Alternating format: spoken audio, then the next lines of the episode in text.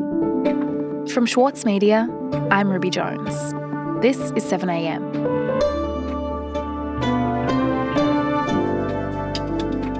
In the last 48 hours, thousands of Ukrainians have fled their homes, crossing into neighbouring Poland to seek refuge from the Russian invasion. Beyond the reaches of the Russian army, refugees from Ukraine arrive in the safety of Poland. Streaming towards Ukraine's western borders, 100,000 have crossed into Poland this week. But millions more remain trapped in the country as Russian forces continue to advance on towns and cities across Ukraine.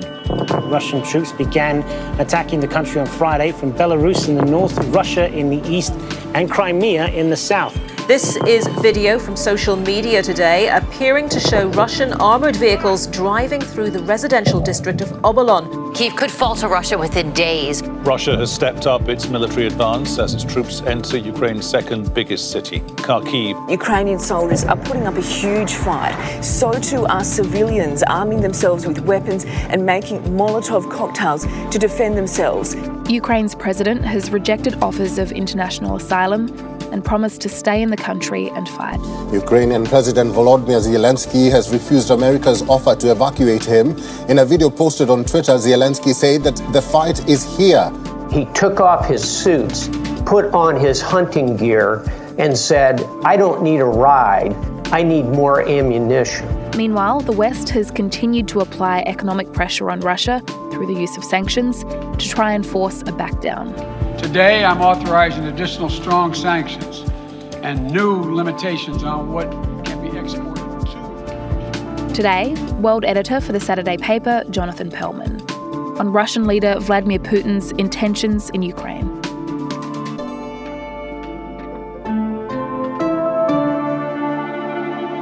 It's Tuesday, March 1.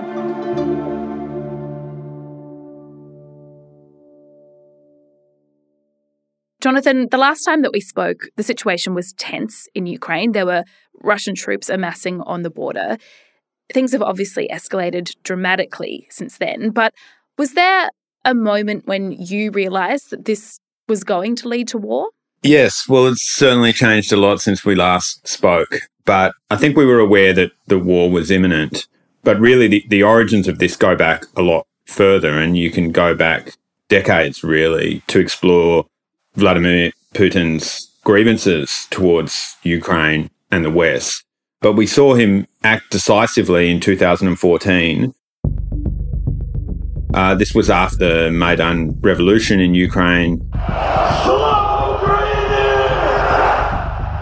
When the, the sort of pro Russian leader was ousted. The ousted president is wanted for mass murder and on the run in the south, probably Crimea. And in that year, Putin annexed Crimea. Calling a Russian invasion of Ukraine. Russian troops spreading out throughout the uh, strategic Crimean Peninsula. Moscow admits its takeover of Crimea was a military operation. Crimea was declared part of Russia. And then back a separatist war in eastern Ukraine. A month later, pro Russian separatists in the Donbass seized the cities of Luhansk and Donetsk. The Ukrainian army moved to take the region back. So there's been fighting in Ukraine really since 2014. Separatists are showing no sign of letting up their fight to control eastern Ukraine as the military digs in for a long battle. But last year, we started to see that Putin was really starting to think hard and obsessively about this.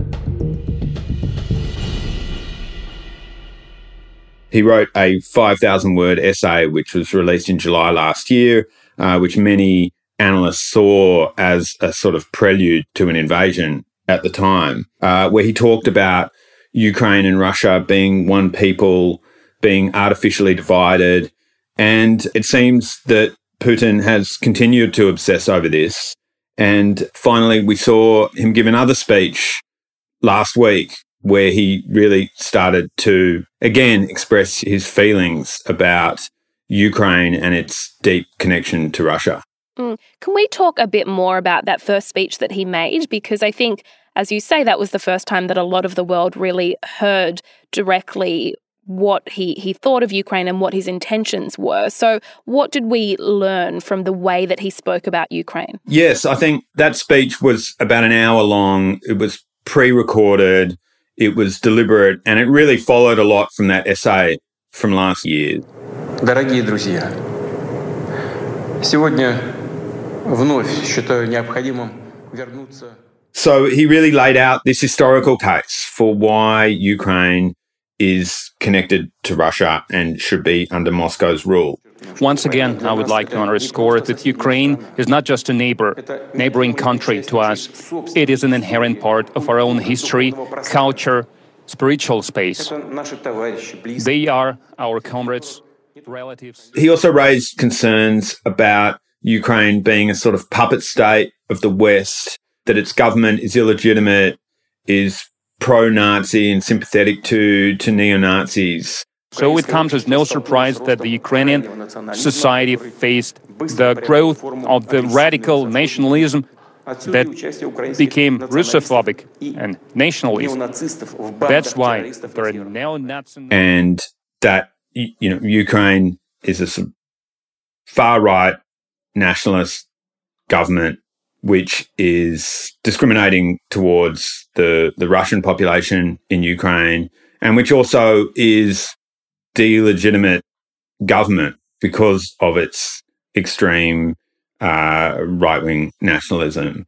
And so he's talked about the need to denazify Ukraine. The West started to explore the territory of Ukraine as the future theater of military action, as the future battlefield, and it is aimed against Russia. And so soon after that televised address, he declared that these two separatist regions of Donbass, Luhansk and Donetsk, were he was recognizing as independent. I deem it necessary to make a decision that should have been made a long time ago to immediately recognize the independence and sovereignty of Donetsk People's Republic. And Putin has supported the independence of those states because he views the populations there as Russian speaking peoples that have been oppressed by Kiev and by the Ukrainian government.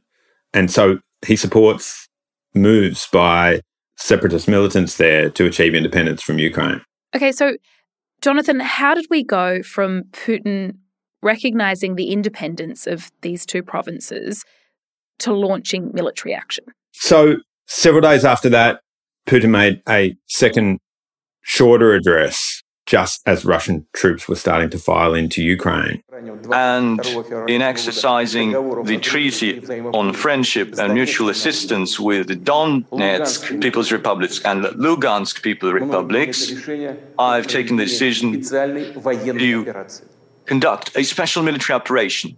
So, this speech where he announced this special military operation had a different tone and really laying out a different rationale for the war, which was much more directed at the West and at NATO and at protecting Russia from the West. The months long build-up of Russian troops on the border with Ukraine has turned now into an invasion. It was as sudden as it was brutal and relentless. Ukrainians woke up to find themselves plunged into the midst of war. Ukraine under attack. It's been devastating, really, to see you know a full-scale invasion of a country in Europe by another country. And we've seen hundreds of thousands of people fleeing Ukraine to neighbouring countries such as Poland and, and Romania. Vladimir Zelensky, the Ukrainian president, is in Kiev, the capital, and has vowed to fight back. We've seen these uh, repeated videos that he's released, often from wearing a khaki t shirt um, and insisting that he is not going anywhere and he's going to lead a Ukrainian resistance to this invasion. Listen, I am here. We will not lay down our weapons. We will defend our state. So we've now seen Putin order the military to put his deterrent forces on high alert, and that's a reference to his nuclear weapons, and it's a it's a further worrying escalation of this of this war. We'll be back in a moment.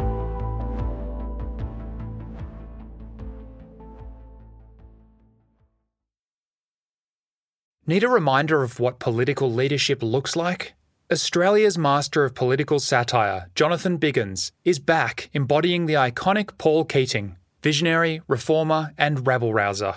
Due to overwhelming demand, one man comedy The Gospel According to Paul is returning to the Opera House, on from the 4th to 23rd of June for its final term ever.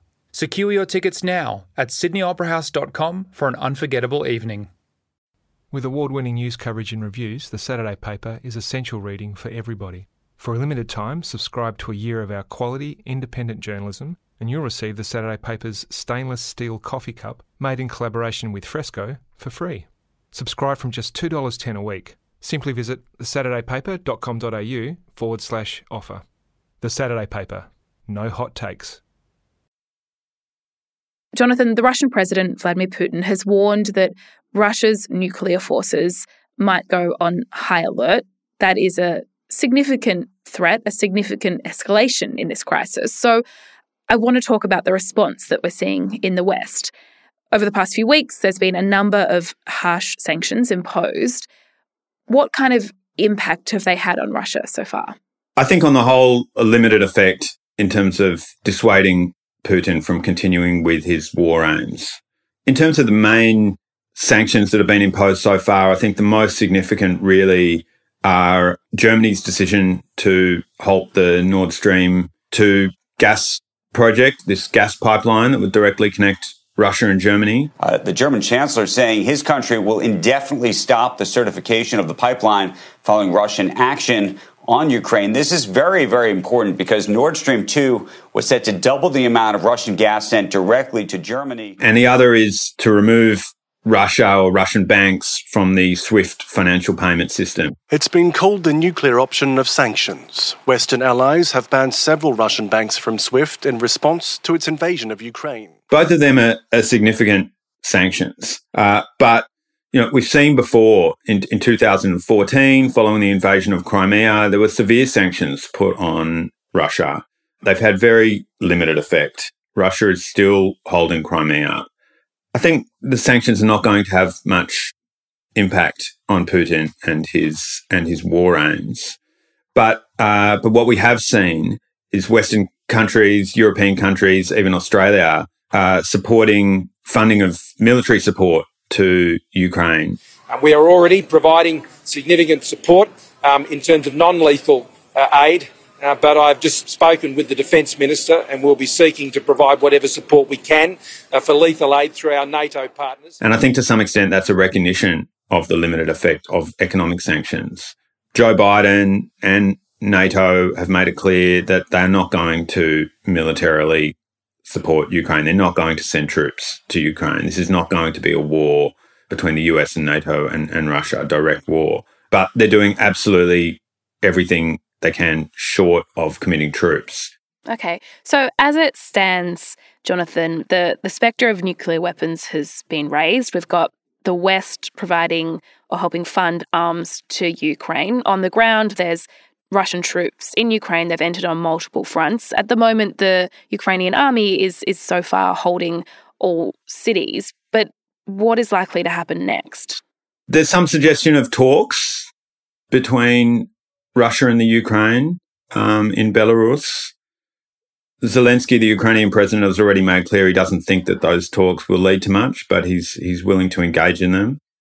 Militarily, it, you know, it looks like Russian troops are planning to encircle Kiev, and just how far they'll go is not clear. Whether they would try to to move troops into Kiev and effectively topple the Zelensky and the Ukrainian government. I mean, that that's the ultimate and really effectively occupy Ukraine with some sort of puppet type Russian backed government. But it's not clear that he'll go that far. And it is clear that Ukraine will resist that and that it would not be easy for Russia to have some sort of prolonged occupation of Ukraine.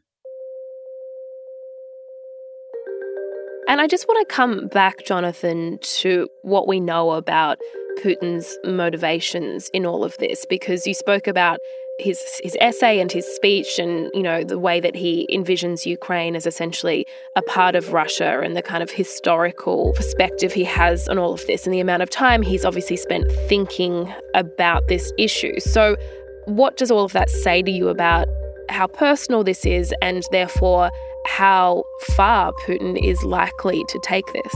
Yeah, I think that's fascinating question, really, and I do think it is personal. I don't think there's a real domestic political agenda here for Putin. His hold on power in Russia is more secure than it's ever been. He's been in power now for over 20 years.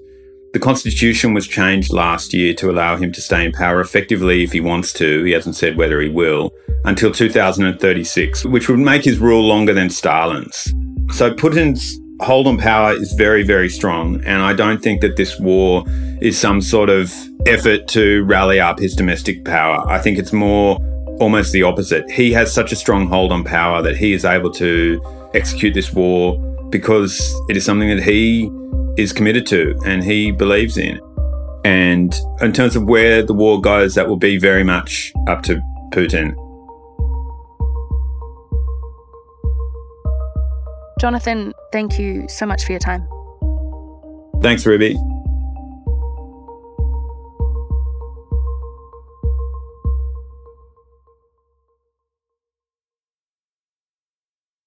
Sydney Dance Company explodes on stage with Momenta. This world premiere by acclaimed choreographer Rafael Bonachela is unmissable contemporary dance. Strictly limited season from the 28th of May to the 8th of June. Book now at sydneydancecompany.com.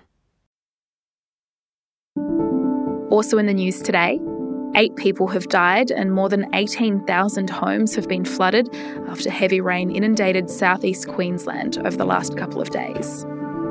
In New South Wales, evacuation warnings have been issued for the entire Northern Rivers region after the rain system moved south.